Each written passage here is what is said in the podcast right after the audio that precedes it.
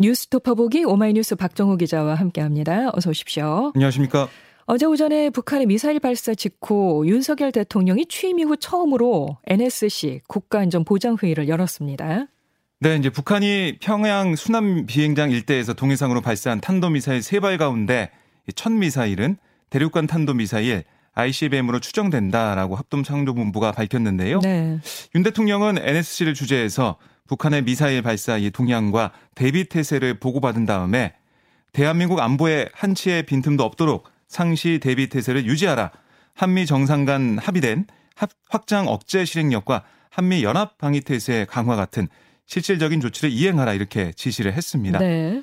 아, 이런 이제 윤 대통령의 확장 억제 실행력 관련 이런 조치 언급 이건 이제 북한의 핵, 어, 또 미사일 도발이 전 세계 평화에 심각한 위협이 되고 있다. 아, 이런 조 바이든 미국 대통령과의 공감대 속에 나온 거다라고 볼 수가 있겠는데요. 앞서 한미 정상의 이 회담 내용을 보면 아, 핵과 뭐 재래식 무기 또 미사일 방어 아, 이런 모든 범죄의 역량을 활용한 확장 억제 실행력 제고 방안을 지난 21일 정상회담 이후 공동 설명에 명시했거든요. 그렇죠. 그래서 어제 좀 보면 한미 미사일 부대가 뭐 한국군의 현무 2, 미군의 에이테크스 이거를 한 발씩 동해상으로 실사격을 했어요. 음. 북한의 전략적 도발에 대한 한미 군 당국의 공동 대응 이것도 2017년 7월 이후 4년 10개월 만인데요. 네. 네. 이런 부분들이 좀 눈에 들어오고 또 ICBM 발사에 대응해 한미가 유엔 안전보장이사회에서 새 대북 제재 결의를 조속히도 추진하기로 했습니다. 네, 한반도의 긴장이 고조되고 있습니다. 자, 여기다가 북한의 7차 핵실험이 임박했다는 분석이 나온다면서요. 네, 어제 이제 NSC 사무처장 자격으로 브리핑에 나선 김태효 국가안보실 1차장 뭐라고 했냐면 풍계리 핵실험장 동향을 주시하고 있다. 하루 이틀 내에 핵실험이 일어날 가능성은 작지만 그 이후 시점에선 충분히 가능성이 있다고 본다. 아, 또이 풍계리 핵실험장과 다른 장소에서 7차 핵실험을 준비하기 위한 핵 기폭 장치 작동 시험을 하고 있는 게 탐지되고 있다 이렇게 설명을 했어요. 네. 아, 김 차장은 이 핵실험 시점 점호와 관련해서는 아마 북한 지도자도 스스로 결정을 안 했을 거다. 북한 당국 나름대로 원하는 규모와 성능을 평가하는 핵실험을 위해서 마지막 준비 단계가 임박한 시점이다. 아, 이렇게 설명을 했습니다.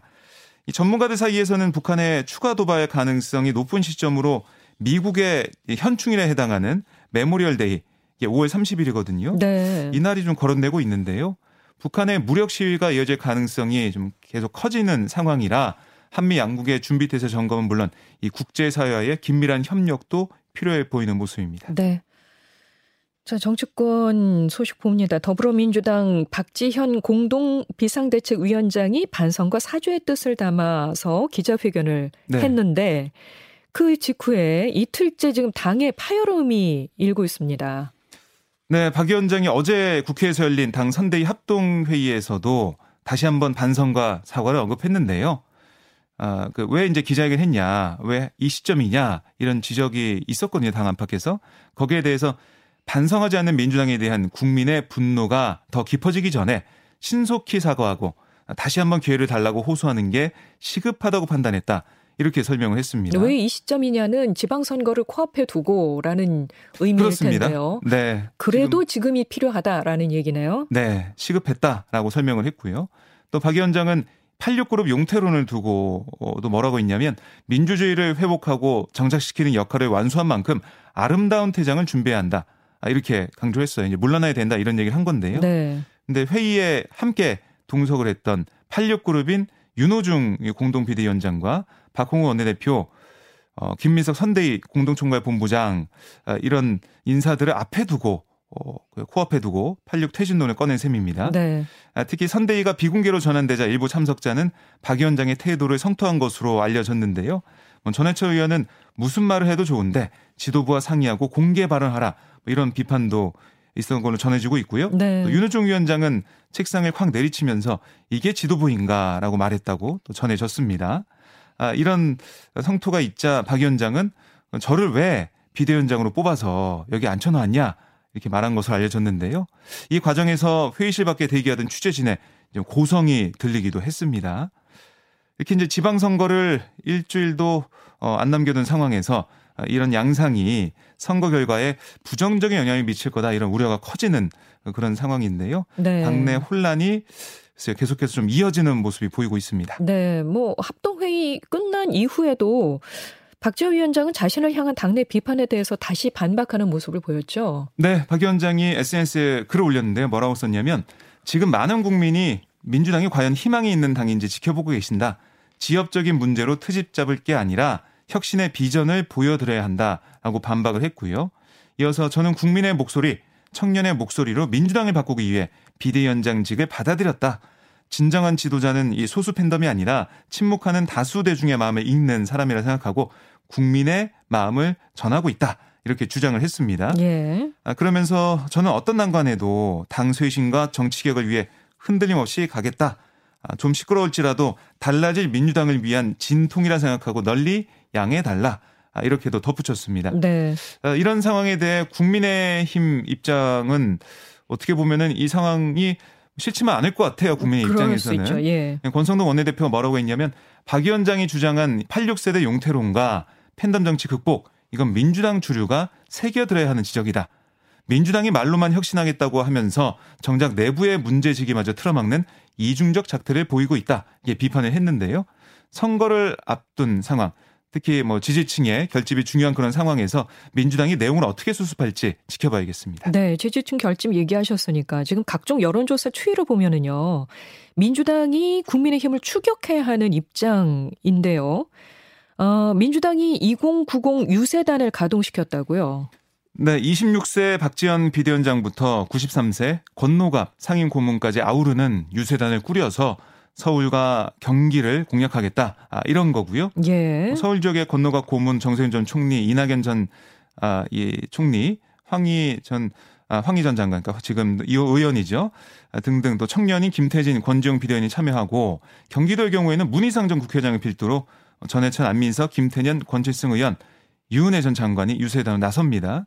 아, 그리고 이제 지도부가 격전지를 각각 나눠서 맡아 공략하는 이른바 micro targeting 이 전략도 민주당이 내놨는데요. 음, 정말 총력전이네요. 그렇습니다. 이재명 총괄선대위원장은 인천, 또 박지원 위원장은 강원, 윤호중 위원장은 충청과 강원, 뭐 여기 이제 이런 식으로 지역별 역할 분담을 통해 막판 지지층 결집을 시도하겠다 이런 얘기인데 뭐 인천, 강원, 뭐 충청 아, 이런 지역이 다 이제 국민의힘과 민주당 이 후보들이 치열하게 겨루고 있는 경합 지역이에요.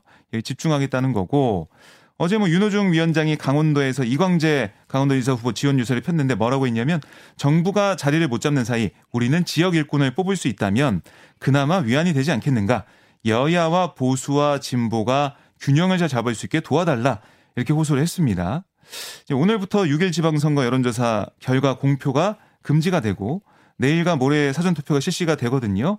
아, 그런 가운데 선거 막바지에 민주당 입장에서는 경합 지역 수도권과 강원에서 어, 최대한 지지층을 결집시켜내겠다 네. 아, 이런 전략을 짠 모습입니다. 네, 선거 결과로 알 수밖에 없네요. 네, 예. 그렇습니다. 국민의힘 주도부는 6일 지방선거 최대 승부처로 꼽히는 중원으로 집결을 했죠.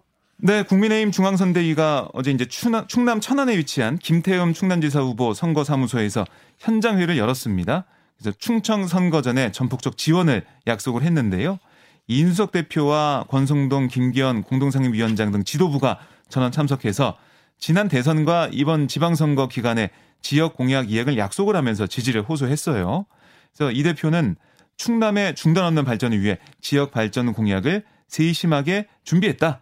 뭐 GTX-C, 천안 연장, 뭐 보령에서 조치원 내륙철도 이런 것들을 강조했고 또 충청권 지방은행이 없는 것을 심각하게 생각한다. 이렇게 얘기하며 지역은행 부활 추진도 약속을 했습니다. 또 이 권성동 공동선대위원장도 충청의 아들 윤석열 대통령은 충남에 아낌없는 지원을 하겠다고 이미 약속했다라고 거듭 강조를 했는데요. 그러니까 충남도 어떻게 보면은 막판까지 예측 불허라고 볼 수가 있거든요. 예. 선거를 정말 코앞에 두고 국민의힘도 당 자원을 총동원해서 표심을 얻겠다 이런 의지로 풀이가 됩니다. 그런데 새 국무조정실장 인선을 놓고 당정 갈등이 불거졌네요. 네, 이제 문재인 정부 청와대 경제수석 출신인 윤종원, 즉 IBK 기업은행장의 내정설이 발단이 됐는데요. 그동안 인사 문제 좀 말을 아껴온 여당 내부에서 공개적으로 반대 입장이 좀 나오는 모습이에요. 네네. 하지만 한덕수 국무총리 측은 윤종원 카드 고수하는 기류고요.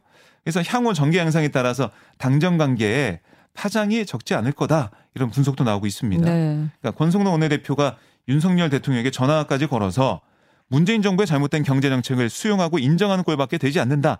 윤 행장 인선에 우려를 표했고요. 또 한덕수 총리에게는 자꾸 고집을 피우시나라며 강한 어조로 당내 반대 기류를 전했다라고 하는데 여기에 대해서 윤 대통령도 고심 중이다 이런 얘기도 들리고 있고 아니다 이 그대로 인사가 될 거다 이런 얘기도 들리고 있습니다. 사실 국무조정실은 국무총리를 보좌하고 이 중앙행정기관의 지휘 감독 또 정책 조정 맡는 곳이거든요. 네. 실장 인선에는 총리 의사가 대체로 반영이 돼요. 어제 한덕수 총리 얘기를 들어보면 이 윤행장의 오랜 경제 관료 경험 강조하면서 호평을 쏟아냈습니다. 특히 윤행장이 경제 수석을 하면서 소득 주도 성장이 포용적 성장 정책으로 바뀌었다.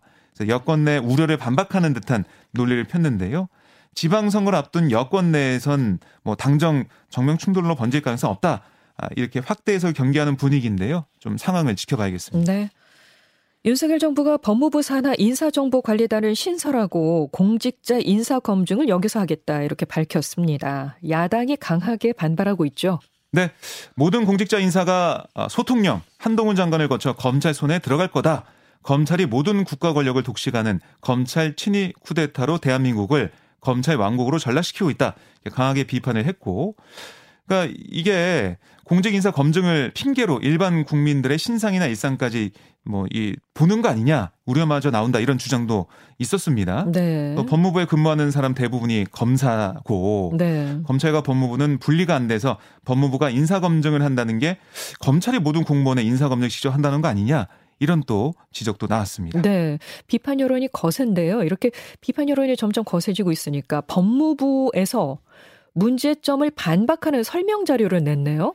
네, 이제 과거 민정수석 비서관실이 담당하던 공직자 인사검증 기능을 인사정보관리단으로 이관한 조치, 이거는 대통령실의 권한을 내려놓는 차원이다. 이렇게 강조를 했고요.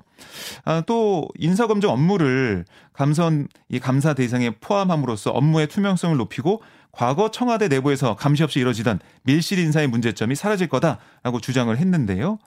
하지만 이 검찰 출신들이 인사 업무를 담당하는 주요 보직을 틀어진 것에 대한 논란 이거는 앞으로도 좀 이어지지 않을까 예상이 예, 됩니다. 네. 지금까지 오마이뉴스 박정우 기자 고맙습니다. 고맙습니다.